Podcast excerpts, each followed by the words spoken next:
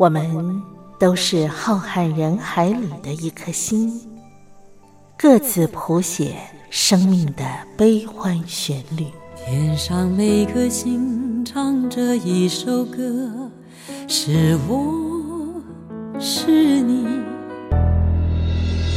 我亲爱的兄弟姐妹，你在哪里？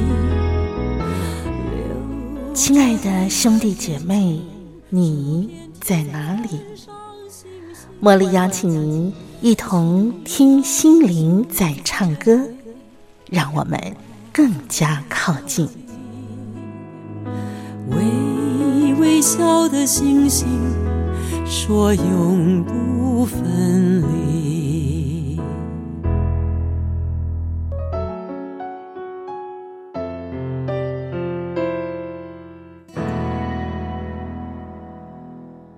听心灵在唱歌的好朋友，我是茉莉。非常感谢您按时和我在空中相聚，我们共度这一个小时的节目时光。今天节目一开始，茉莉先邀请您一块来分享好文章，这是选自《宇宙光有声 CD 杂志》的文章，题目呢叫做《AI 机器人与人的关系》。AI 机器人可能就是未来世界的一个主流，跟我们的生活互动绝对是会越来越密切。那跟人的关系该怎么样来界定呢？我们一块来分享这篇文章。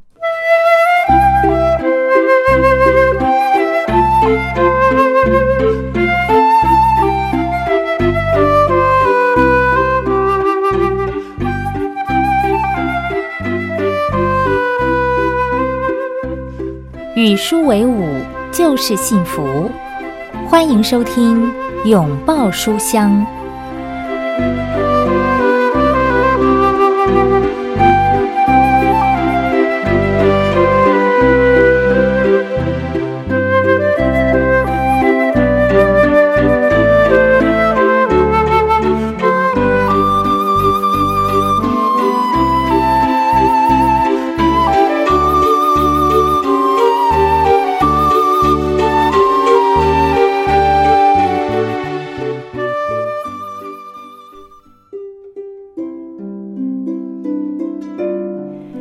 人们已经发现，科幻电影与现实正亦步亦趋，推展人类在科技上的想象与发展。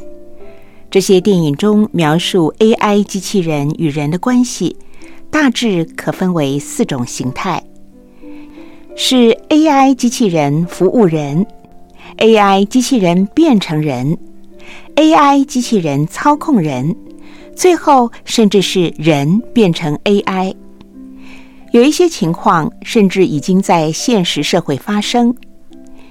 机器人服务人的电影，例如二零一二年的《机器人与法兰克》，是关于使用机器人协助高龄照护的故事。剧中的法兰克是个患有失智症的窃盗高手，因为拒绝进入老人安养院。儿子便送给他一个机器人来照顾他的起居健康。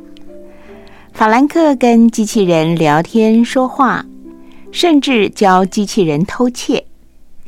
有一天，法兰克偷窃遭到警察搜索，唯一的证据就是机器人的记忆体。法兰克只好带着机器人逃亡。机器人建议他把自己格式化。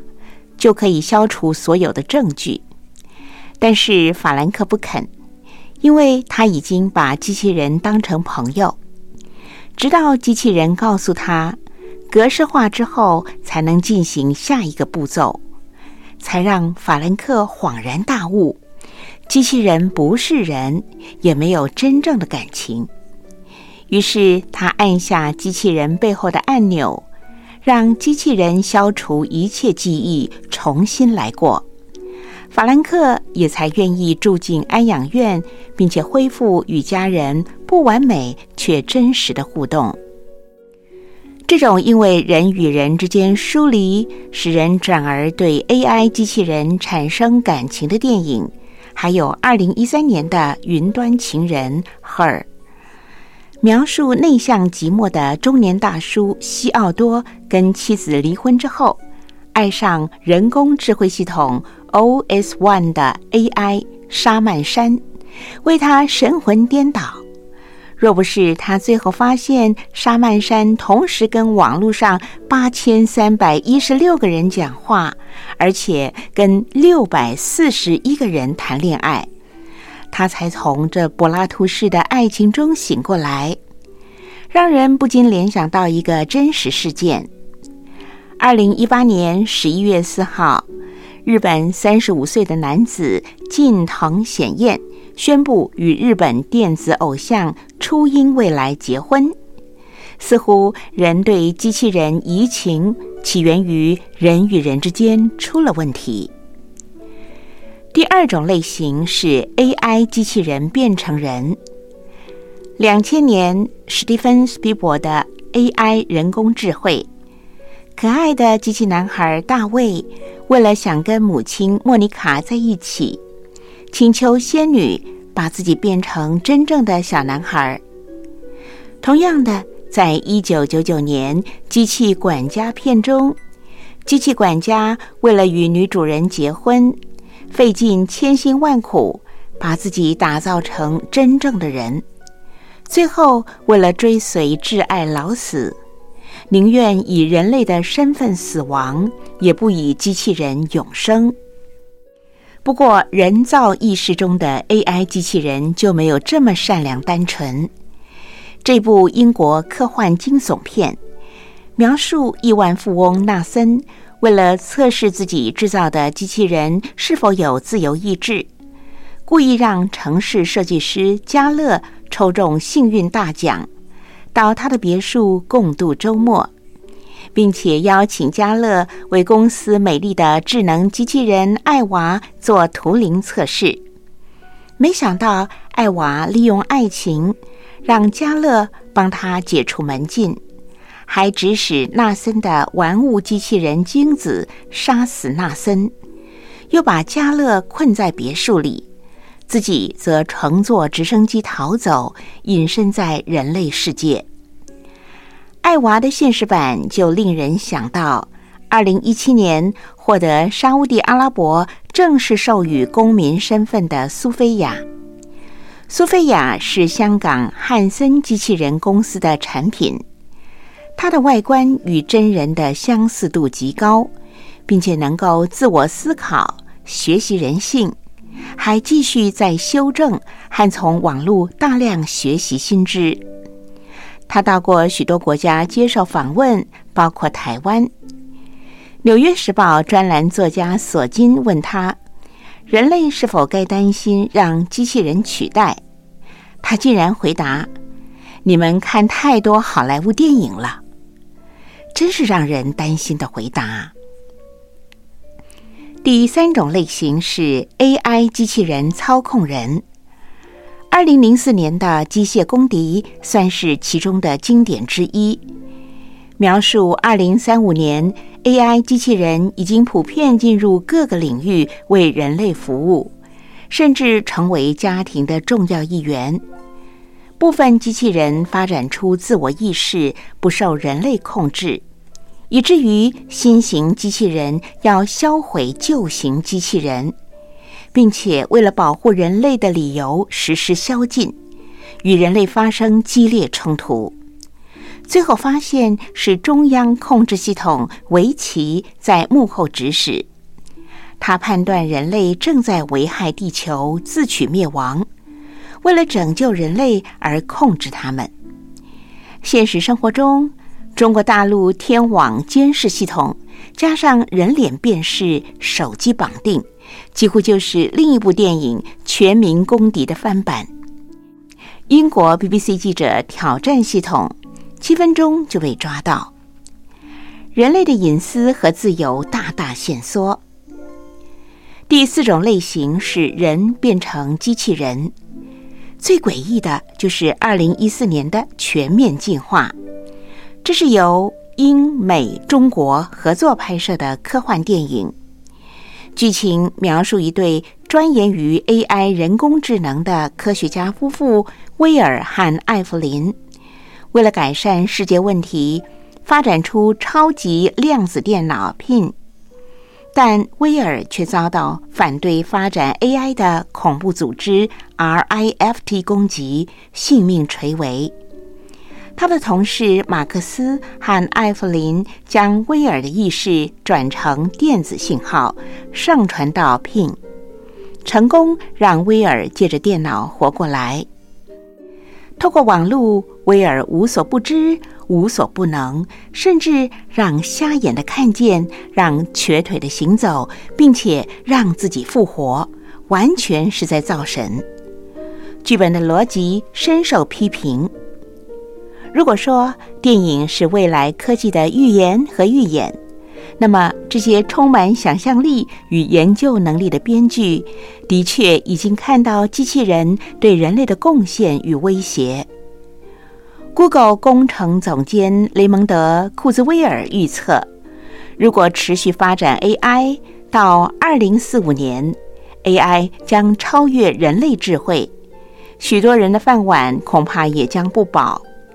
更糟的是，届时从机器人的角度来看，人类就像蚂蚁一样低等，许多相关的伦理、法律等问题也会更加棘手。已故英国知名物理学家史蒂芬·霍金对人工智慧的发展向来戒慎恐惧，他曾公开表示：“AI。”要不是是有史以来最棒的发明，就是人类史上最可怕的悲剧。当 AI 机器人的发展已经成为全世界下一个产业焦点时，其正面与负面的影响几乎是无可逆转。当科技发达到超乎你我想象，甚至是人所能掌握时，人类的希望在哪里呢？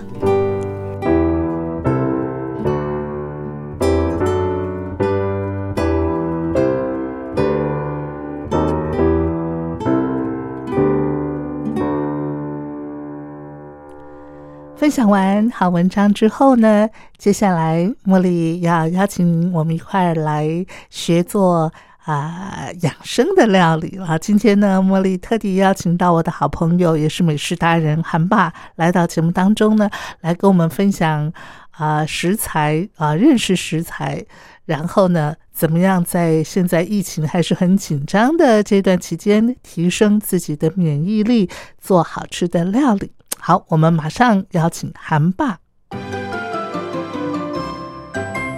在我们今天的节目单元里头，茉莉用电话语音连线的方式为大家邀请到韩爸啊，来到我们的单元里头，再次的来给我们介绍食材，然后这个分享料理。让我们欢迎韩爸，韩爸好。嗨，大家好，韩爸，我们第一次用这种语音连线的方式，是啊，是啊，因为现在疫情哈。真的，台湾的疫情有点严重。嗯嗯，大家这样这个用电话语音的，对，感觉上啊那个安全一点。您在家也可以比较啊那个安全一点嘛，是不是？对对对，尽量少出门。是这样，也确保大家的安全嘛。没错，没错。那我们今天呢的料理呢，我们也要让大家来啊，怎么讲呢？在这个疫情啊还是很严峻的一个阶段呢，我们怎么提升自己的免疫力，好不好？对对对。所以疫情啊，嗯嗯，看来好像没有这样很快就结束的那样一个一个一个感觉嘛。没错，没错。所以大家呢。这个自己的自己的身体的抵抗力，也就是免疫力啊，非常重要。对，那那今天跟大家分享一下呢，就是说，这个从食物食材的角度呢，怎么样去能够提升自己的免疫力？是，然后照照顾自己的身体。是，那跟大家分享一道这个，其实大家常用的一个一个食材，嗯，就是这个蒜。哦，今天韩爸特地啊为我们来介绍。大蒜啊，对，因为呢，几乎每家每户家里边都会有备的大蒜嘛。对对对，而且大蒜不吃荤的人，哎，现在很多的这个养生专家都非常的推崇。是的，是的，因为大蒜本身哈对身体是非常好的一个食材。是，然后呢，大蒜里头还有很多那个什么大蒜素，是不是？大蒜本身就是它为什么会有一个那个叫什么刺激的一个味道啊？那个刺激的味道就是一种，就是挥挥发出来，就是因为大蒜本身它如果要带着皮啊，没有把它这个就细胞破壁的话，哈，是它不会有那个味道那么强烈的味道出来，对不对？比如说我们从市场买回大蒜来，嗯，带着皮的放在家里边，没有很也很没有很强烈的气味出来。是，当它你把它切了以后，或者弄成蒜蓉、蒜泥，然后在空气当中氧化以后呢，它会出现。硫化物。是，对，那个呢，就是我们通常称为大蒜素的，嗯，硫化物，是。是是一个辛辣的气味出来的，嗯，而且现在身体的有帮助，有些生计有些生计公司还会那个专门出产那个大蒜素的胶囊，哎，哦，是哈，现在科技发达了，嗯，可以萃取出来很多那个有益。对身体健康有有好处的，对，所以呢，今天韩爸来跟我们介绍大蒜这个食材，跟大家分享一下嘛，讲一讲大蒜本身，哎，这个食物。虽然我们平常对于大蒜的一个认知，都觉得说它是一个佐料哈，它是一个配角，对不对？对，啊，但是呢，认为它少了它，很多的菜呢就。感觉上那个风味儿就没了，对不对？对对，其实我觉得大家都很喜欢大蒜这个东西，一个是它就是对身体好，嗯啊，具体怎么好，可能很多人说不出来，但是呢，知道它是对身体好，是。但是就是说，同时呢，它也可以调味，啊哈，呃，增加风味。刚刚主持人您讲的，增加风味是，对，嗯，其实大蒜本身不是我们这个东东亚这边的哈，像。中国大陆啊，台湾呐，这边的一个原产物，它是最早呢，就是原产于亚洲中部那边的，就是我们讲西域那边的哈。嗯。最早是在帕米尔高原，以及中国中亚那一带吗？中亚那一带，就是我还没有到中亚那一带的，就是在帕米尔高原，中国西北边这边嘛哈。是。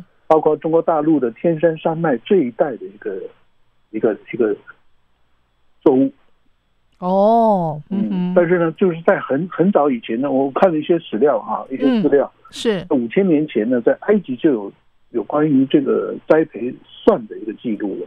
蒜呢？哦，对，就是我们讲的蒜头嘛。对对对，嗯，有称为大蒜的蒜头，但是大家呃，比如说台台湾常常提到的蒜苗，是那就。那个实其实上我们讲的是青蒜，是，那跟那个大蒜那个不一样。它是大蒜呢，我们蒜头呢是一个这个植物的根部，就是它的那个根呐。是，对，那它会上面有蒜，那个叶子呢就是叫蒜苗或者青蒜。嗯，它还会开花，呃，开花的那个茎部呢，就是我们在那个大陆的北北方那边常常吃的，或者是。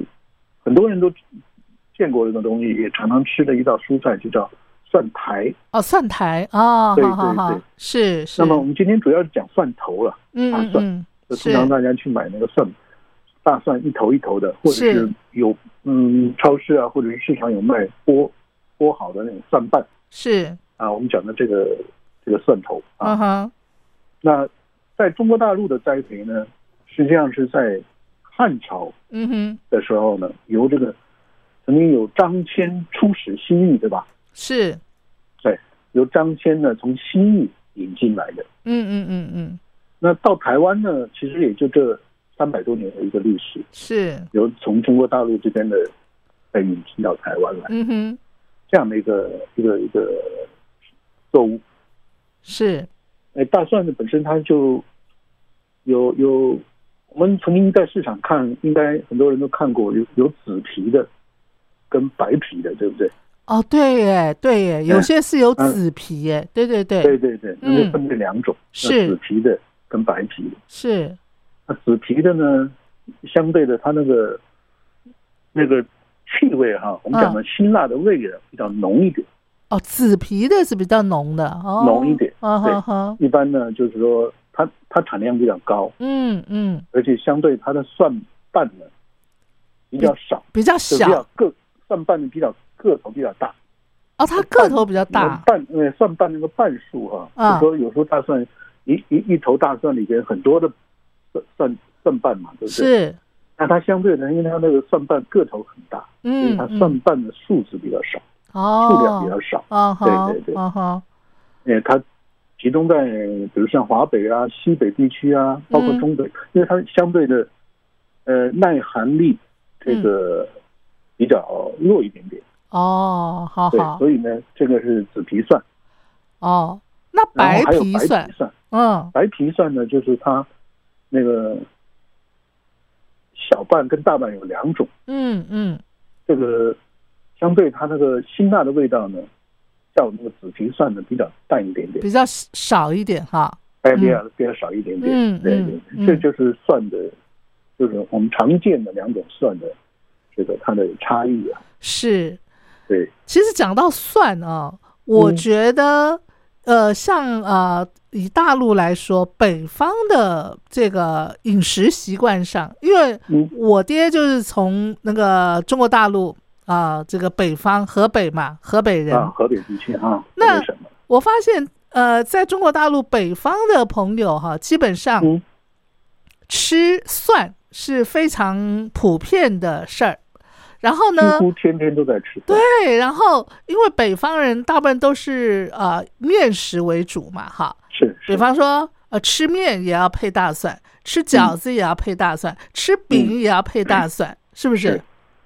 是是是，好像都这样哈。水饺啊，嗯嗯。嗯，这个炒菜啦，啊，对对对嗯，炒菜天嗯。天嗯，包括那个北方到冬季腊月哈，还有一个，等一下我会跟大家分享的一那个大蒜的一个吃法，就是拿醋来泡，嗯嗯哎，嗯，腊八腊八蒜，哦，腊八蒜，号，哎，对对，等一下跟大家分享啊。好，嗯那个其实哈，那个不只是北方啊，嗯这个全国各地，包括这个，其实你看，嗯、东边的日本也是吃大蒜，日本人也吃大蒜。吗？对对对，很喜欢吃大蒜，拿哦，来烤着吃啊，拿来炸着吃啊。他们但是很没没有见过他们拿醋来泡的哈，包括哦，那个韩国，嗯，韩国的泡菜里边是不是有很多的大蒜？哎，我只知道韩国的泡菜里头有很多辣椒，红红的，哎，红辣椒当然这是这个是它的最主要的一个配料，但是他们也有加大蒜，是不是？当然有大蒜，哦，当然有大蒜，哎。还有他用把大蒜切那个切碎，然后跟辣椒混在一起，然后放进去。我们吃泡菜的时候，会不会有那种蒜的味道哦，有有有，啊？有的是会放一点点韭菜，大蒜呢也会大量的用。还有韩爸，你刚才说到那个嗯。日本人吃大蒜也有用烤来吃的啊，烤的，对。哦，是哦，对对对，那是什么味道哈？烤的蒜，烤的其实它就是去掉它的辛辣味了，哦，去掉它辛辣味，但是它的大蒜呢本身的营养嗯，都都在，哦，是。本身，的营养就并并没有破坏。哦。但是呢，其实吃大蒜就它的这个营养来讲的话，我、嗯。我建议呢，就是说如果能够生吃，嗯，它的效果是最好。对，生吃呢，就是说，呃嗯，这个吃蒜的时候呢，最好把它先切成片，或者是切成蒜末、嗯嗯啊嗯，蒜泥都可以。嗯，然后呢，让它在空气当中呢稍微接触一下空气呢，有一个氧化的过程。这个时候是，它的大蒜素，也就是那个硫化物，嗯，哎才会才会才会出来产生出来。对，，OK，这样呢，它它的效果是最好的。嗯嗯嗯，哎，放个十分钟、十五分钟，这样是的那个大蒜吃起来是最佳的。是是是，对对对，好，我们呃大蒜啊、它有怎么样的一个这个这个疗效哈？刚才呃韩爸已经稍微给我们介绍了哈。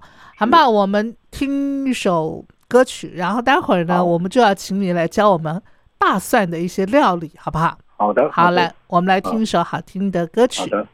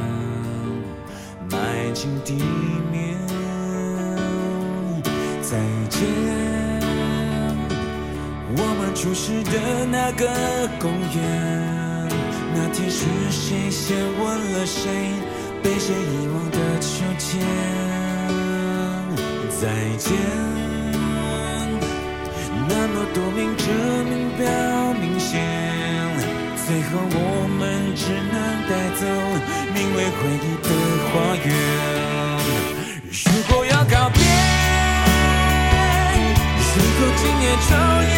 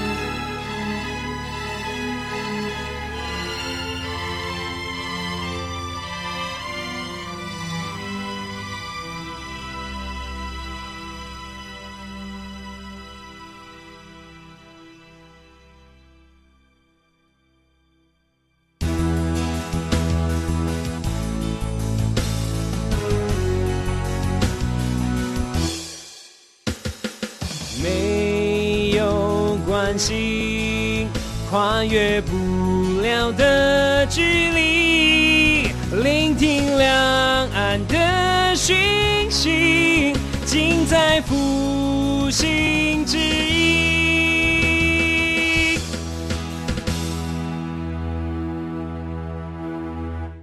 好的，那我们现在呢就要请韩爸来教我们大蒜的料理。哈，刚才韩爸已经稍微啊、先这个呃这个提个头了，就是韩爸今天要现在教我们那个腌制腊八蒜，对不对？那腊八蒜好啊是，是不是叫腊八蒜？对，就是腊月的腊。嗯那这它之所以叫腊八蒜，就嗯是腊月初八哦啊。大家知道腊月嘛，马上就要过新年的时候，嗯。农历年的时候，嗯嗯嗯。就，是腊月的八号那一天，哎，我只知道腊八粥在同一天，哦，同一天要做的事情。北方啊，尤其尤其华北了，北方一带啊，嗯。呃，要吃腊八蒜，嗯。泡腊八蒜。嗯。呃，腊八蒜不是腊月八号当天泡了就可以吃的啊，啊，哦，腊八粥是这个腊月八号那一天要当天。吃的，嗯对对对。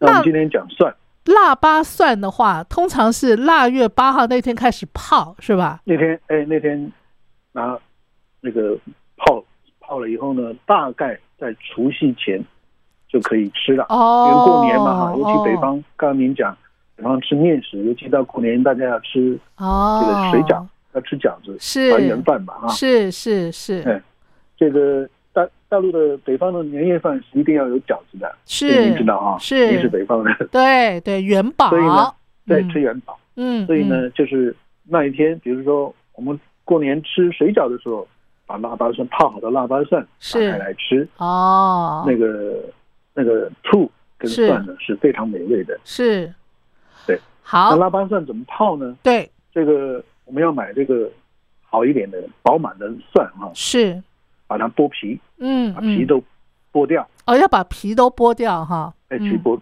要一半一半的把皮剥掉。是，这个跟泡糖蒜的这个做法不一样哈，我哦好，我们要用最好是用旧的老蒜，哦，老蒜。哎，老蒜的它的水分比较低。是，呃，对，刚才我忘了跟大家讲，老蒜跟新蒜哈，嗯，所谓的新蒜就是刚刚收收获下来的收成的那个季嗯节的收成下来的是，那个新蒜。新蒜的这个跟老蒜的差别呢，就是新蒜的味道、气味的，呃，没有那么的重，哦，辛辣味没口感没那么重，嗯嗯，它水分比较多。是，对，那老老蒜就比较呛哦，是不是？老蒜是对，因为它在就是放了一阵子嘛，哦干燥了，嗯哼，那相对的它那个皮呢也都很干了，是那水分也就相对的少一些，是而辛辣味呢也就会重一些。，OK，嗯哼，那我们用老蒜，然后把它皮都剥掉，嗯包括，那一层里面的薄薄的膜，是，把它剥掉以后呢，一定不要有水分，嗯不，要有那个表面上都没有水。啊好，然后，然后呢，要取一个容器，就是我们讲的瓶子哈，哈哈，那个瓶子也要没水没油的，对，完全干燥的啊。嗯，。是。把你剥好皮的蒜呢，煮这个放进去，摆进去，蒜瓣啊，嗯哼，摆进去，嗯，你可以摆八成满，或者是九成满都没关系。是，然后呢，我们往里边倒米醋，哦，米醋是吧，倒倒米醋，嗯嗯嗯，白醋、黑醋都可以。是，哎，哎，是最好最好用那种天然的米醋哈，因为现在很多人家里头都是买那种化学合成，什么工盐醋啊，那个反而比较不好，对不对？公园醋也没有说完全是说，那就我我们不讲那个那个品牌了哈。嗯嗯公园公园哦，就就是那种那种那种那种合成的哈，它它也不是合成的，尽量当然都用这种酿造的哈，是哎，纯酿造的纯天然酿造哎的，天然对天然酿造的。嗯，当然当然就是一般的米醋就好了。好，呃，就白醋嘛，对不对？嗯，白醋或者黑醋都可以，哦，黑醋也可以哦嗯，可以也可以。，OK，那白醋、米醋也可以是，啊，米醋。然后呢，我们为了让它能够提鲜哈，它那个，口感更脆一点，是，放一点点白糖，哦，放白糖放一点点砂糖进去，这样它会比较脆啊。对，哦，口感而且辛辣味不会那么的重。是是，那不放醋，如果不能吃糖的人嗯没有关系，嗯，就直接用醋。那醋呢，把那个蒜呢淹没就可以了，哦，就把那个蒜都盖起来，都嗯没哼。淹没那个大蒜就好，是，然后把它密封起来，嗯哼，放在阴凉处，不用冰，哦，不用冰，哎，放到阴凉，但是呢要避光，要不要照直接照射到阳光的地方，是，哎，放上大概三个礼拜左右。腊月八号泡到泡的蒜呢，差差不多到除夕过年就嗯，非常的，呃，口感不会就非常的好了。那你刚才讲那个醋跟糖的比例哈，糖少许就好，少许就好哦。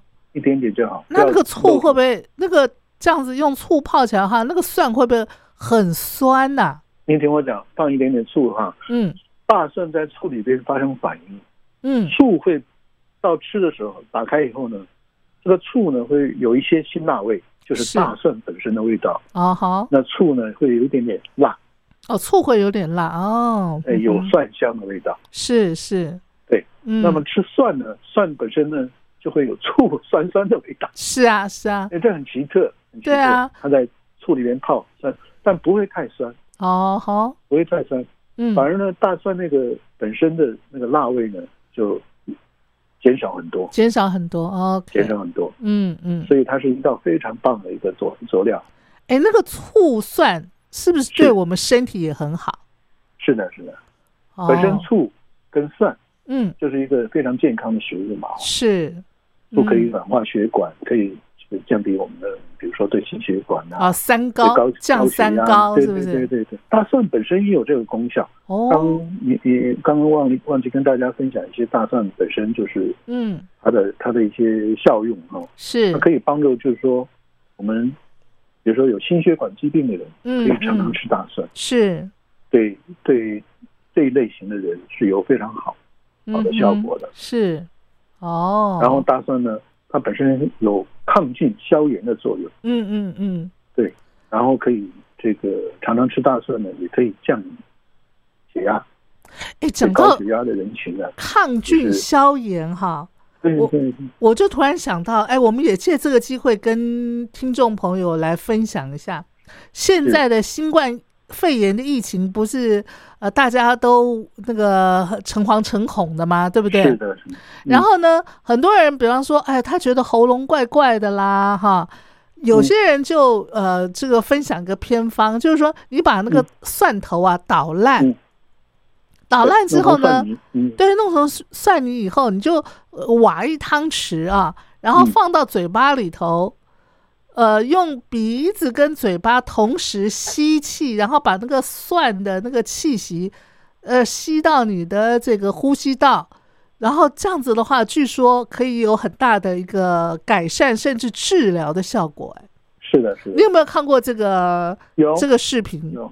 实际上嗯，它主要就是还是刚才讲的大那个大蒜素，大蒜素哈，嗯大蒜素。是是，它可以，但是就是说你把蒜捣成蒜末、蒜泥，嗯。这是要让它稍微氧化一下，哦哦，要停留一下，是不是？停留一下几分钟就好。然后呢，像您刚才讲，用汤匙呢把蒜蒜蓉啊蒜泥放到汤匙里头呢，嘴巴张开，嗯然后呢让大蒜呢在你的舌头上边哈、但不要放进去，也不要吞，哦好然后呢用用力呼吸，让大蒜素充满你的口腔，包括你的喉咙。哦好。这个，因为通常我们呼吸的时候会经过鼻腔跟喉咙这边嘛，哈，对会感对染一些对。病毒细菌。那大蒜素本身有杀病毒的作用，是。对，所以呢，它可以在你的喉口腔跟喉咙当中呢，这个喉这个这个发挥作用，嗯哼。然后可以是至少可以把你这个口腔跟喉咙这边感染的一些病毒跟细菌呢，可以把它杀掉。哇哦嗯是预防很多这种病毒细菌的侵袭。对对对，所以这是一个好方法，因为有很多人在推广或者是在分享这个东西。哎，像韩爸，你平常吃饭呢、每天呢、呃，嗯这个三餐呢、你是不是也蛮喜欢吃大蒜的哈？早上 就不吃的。啊啊，要要要出门的话就不吃都会。吃，嗯而且我有一个习惯，嗯，常常用大蒜来泡水，啊，泡水哦，泡水哈，对。喝那个大蒜水，喝大蒜水，温开水啊，可是那个水辣辣的耶，嗯呃，微微的辣，啊微微的辣，嗯，嗯。但是有人很忌讳那个味道，是，因为大蒜本身呢觉得嗯臭臭的，或者是蒜对对那个，味道啊。对当然这个就说因为自己的，比如说你自己的工作啦，是是不是常常接触人群啊，或者是是这个有一些有一些忌讳的时候，是不，宜吃大蒜。嗯，甚至说嗯今天晚上要去约会了，要干嘛干嘛，嗯吃了大蒜会被 女朋友 讨厌嘛，对不对？哦，好，有可 但尽量尽量要注意。但是因为它大蒜本身有这个气味，是，有这个大蒜素，嗯哼，才对身体才才有好处。嗯嗯嗯，哎，对，这是一个一个那个什么，所以那我是常常用大蒜来泡水喝。是，嗯哼。那，泡水呢？那我就顺便跟大家分享一下大蒜水，对对，怎么泡啊？也是一样，就是用干净的大蒜哈、切成片，嗯，大蒜片嘛，大家做菜的时候都会切嘛，是。切成片以后切个三四瓣就好了，三四瓣，你说三四粒蒜头是吧？，对，哦三四粒对，我们三四瓣嘛哈，嗯，一瓣一嗯半的蒜，嗯，三瓣四瓣哈，大概嗯。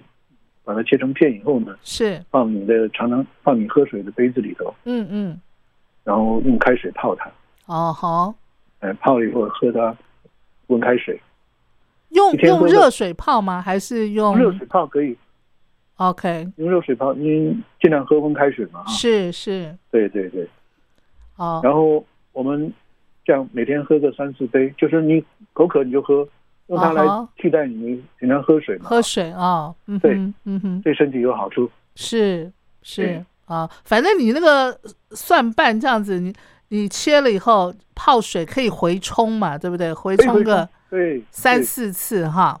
嗯，你可以泡个三四次，然后大蒜还可以吃掉，嗯嗯嗯嗯嗯，，不用浪费嘛啊，是大蒜还，可以吃掉。嗯，每天嗯这样泡，有有时间，然后方便的话，嗯哼如果，你今天说今天有工作要见客户，有一个大蒜的味道嗯，不方便，是那就尽量就不要去喝它，是是，居家无所谓嘛啊，没错没错，对嗯对对，啊，为了身体健康，对，这个大蒜呢是一个非常非常非常好的一个食材。是是对，这是大蒜水。是，那刚刚讲到的那个腊八醋嗯嗯，也是可以，那么醋呢，吃水饺啦、吃面呐、做汤啊，都可以用到。哦，你说那个泡那个腊八蒜的那个醋是不是？对对对，哦。因为很多大蒜的营养成分都放在都泡到里边嘛。哦，哼哼它的辛辣的味道了，包括是。是蒜香味啊，是。都，放到里头，都在里头了嘛。其实有些人拿来可以吃的，有些人会直接把那个醋啊，就是嗯。调水啊，把它呃弄淡了以后，就直接喝那个大蒜醋，哎，是啊是啊，对不对哈？泡泡水跟刚才泡蒜水是一样的。是是是你，泡好蒜的醋，嗯，嗯然后按照比例，是，不要太酸了，太酸了对对对胃啊的的刺激哈、嗯就是有一点点醋的味道就好。是，然后每每天天每天喝上啊一杯也很棒哈。是的，是的，嗯因为醋嗯本身也是一个非常棒的食材嘛，没错没错没对一错个，调料，嗯，好，来，嗯呃，我们再听一首歌曲，然后我们再请韩爸教我们第二道的蒜的料理。好。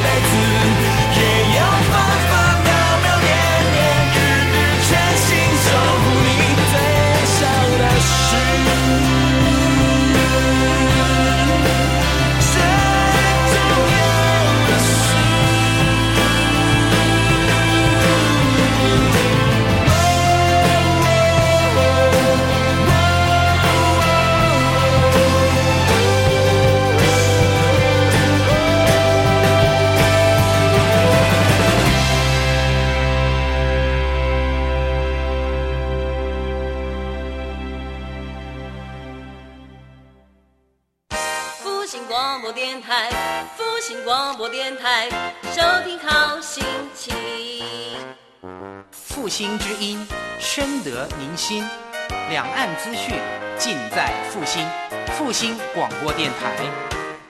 好的那么接下来呢韩爸就要教我们第二道蒜的料理了。第二道我们要学的是什么？第二道我们用蒜然后呢配香菇哦香菇？菜。哦好。对。叫什么呢？就叫蒜蓉香菇。哦蒜蓉香菇。ok 蒜蓉香菇。嗯哎蒜蓉香菇呢我本来说这个蒜蓉烤香菇。是。那么如果家里边如果没烤箱的话我们可以拿来蒸。哦 okok 我们就讲蒜蓉香菇。蒜还有还有香菇都是蛮蛮养生呃推崇的食材哈对不对？我在您的节目里边推荐的分享的几乎都是非常棒的食材。真的真的。非常好健康的食材。是是是。对对好那我们要准备准备什么呢？材料呢就是香菇。是。香菇呢是吧七八朵就好了。嗯嗯嗯。啊。嗯。然，后大蒜呢，准备个五六粒。五六粒，OK，啊，六粒好吗？好，然后嗯。准备两根辣椒，哦，辣椒。辣椒，是。嗯，新鲜的辣椒吗？能吃辣，新鲜的辣椒，？OK，小辣椒哈。嗯嗯嗯。如果可以吃辣的，就可以多准备几根。是，嗯，然后呢，准备一点点葱，哦，葱，嗯哼，然后我们的调味料呢，就是酱油呢，一汤匙，是。然后一点点盐，，OK，一点点的，如果能吃味精或者可以鸡精的话，嗯，就是调味嘛，是，提鲜用的。嗯嗯，好。哎，，一点点糖，哦，一点点糖，OK，是是是。嗯，好，那这就是食材。们先把，它嗯，清洗哈，是。清洗稍微冲洗一下就好。新鲜的像那个蘑菇哈，嗯，哎，然后把那个它的是根部啊，新是新鲜的香菇吗？新鲜的新鲜的。哦，不是那种晒干的香菇哈，啊，不是不是不是干香菇哈，哦，是新鲜的香菇，新鲜的新鲜的，嗯啊，我们到市嗯场都可以买得到的。是。哎，新鲜的香菇，然后把它的清洗以后，把它的根部去掉，是，根部去掉以后呢，然后用那个小刀呢，在它的背部啊啊哈，划个就是十字的小小哦格子哈，嗯哼，嗯所以方便它入味了。是。方便它入味，并不是说这个非划不可的哈。是，呃，准备好香菇以后呢，我们嗯。准备这个蒜蓉，哦，蒜切末是吧？哎蒜，呃，可以做蒜泥。啊 OK 蒜蓉切末，切碎一点，是，然后这个我们用锅哈、烧一点点油，嗯稍微嗯，爆香一下，哦，把那个蒜爆蒜泥把它爆香。和辣椒呢稍微稍微爆香一下，小火就好哈。啊哈，稍微稍微爆香一下呢，我们就把它这个用用调好味道嘛哈，酱油放入酱油跟那个味精跟糖，糖，啊调哦，好以后呢，把它盛出来备用。嗯嗯，啊然后呢，香菇把它洗干净去去掉根部以后呢，我们嗯用开水给它穿烫一下，哦，开水穿烫，OK，哎穿穿烫不一定给它煮熟哈，因为嗯等一下它会烤或者拿来蒸，是。穿烫一下。是。让它把那个那个香菇有一股特殊的味道吧，稍微去一下，OK，哎，穿烫个一一分钟嗯，开水穿烫个一两分钟是。就可以了。是。然后呢，把它取出来，把水分沥干，OK，然后呢，把它摆在盘子上，嗯，摆在那个如果用烤的话呢，就是放在烤盘上，是。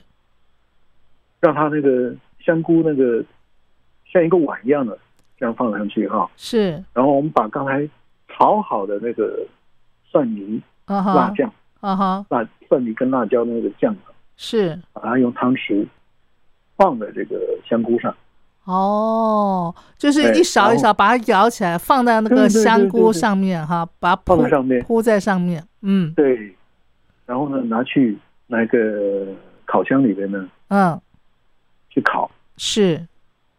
那如果说我们是用蒸的话呢？用蒸的话就是把它放到盘子里头，是。然后用那个蒸锅呢或者用电锅呢去蒸它，哎、其实它要蒸很久吗？不用嘛，哈。不，用不用不用，因为那食材呢就是，呃香菇也穿烫过，是。虽然没有完全穿烫熟，但是你蒸个三五分钟就好，哦，OK，哎，其实五分钟吧。嗯嗯，烤呢，用那个高温哈，两百度，你烤个三分钟、五分钟就好。是，对，因为其他的食材嗯哈，甚至都可以生着吃，哦辣椒啊、蒜啊，对对对对对。对葱啊，对，都可以生着吃。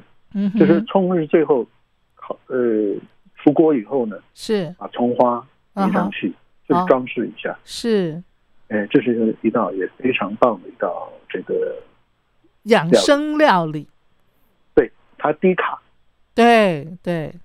低脂，对，低卡低脂哈，而且营养丰富，营养丰富又养生，对对，有养生，是是，大家可以尝试着做一下。对啊，我觉得现在哈，在日常生活当中，对不对？多吃蒜啊是非常好的，吃蒜。嗯，对，而且这个香菇也是多糖体嘛，多糖体，对，对对对，所以这嗯。这两项食材对我们提升免疫力都是很有帮助的。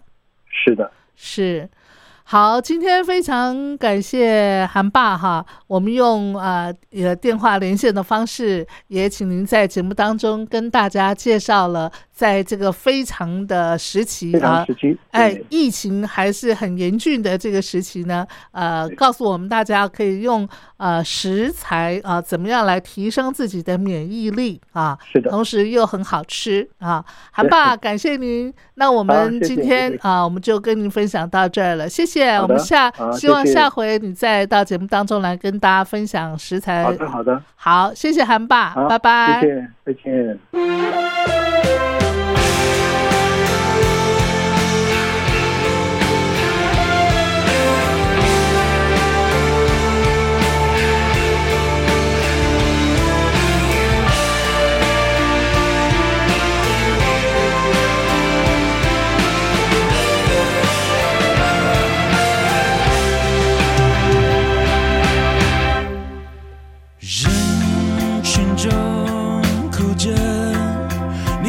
下变成透明的颜色，你再也不会梦幻痛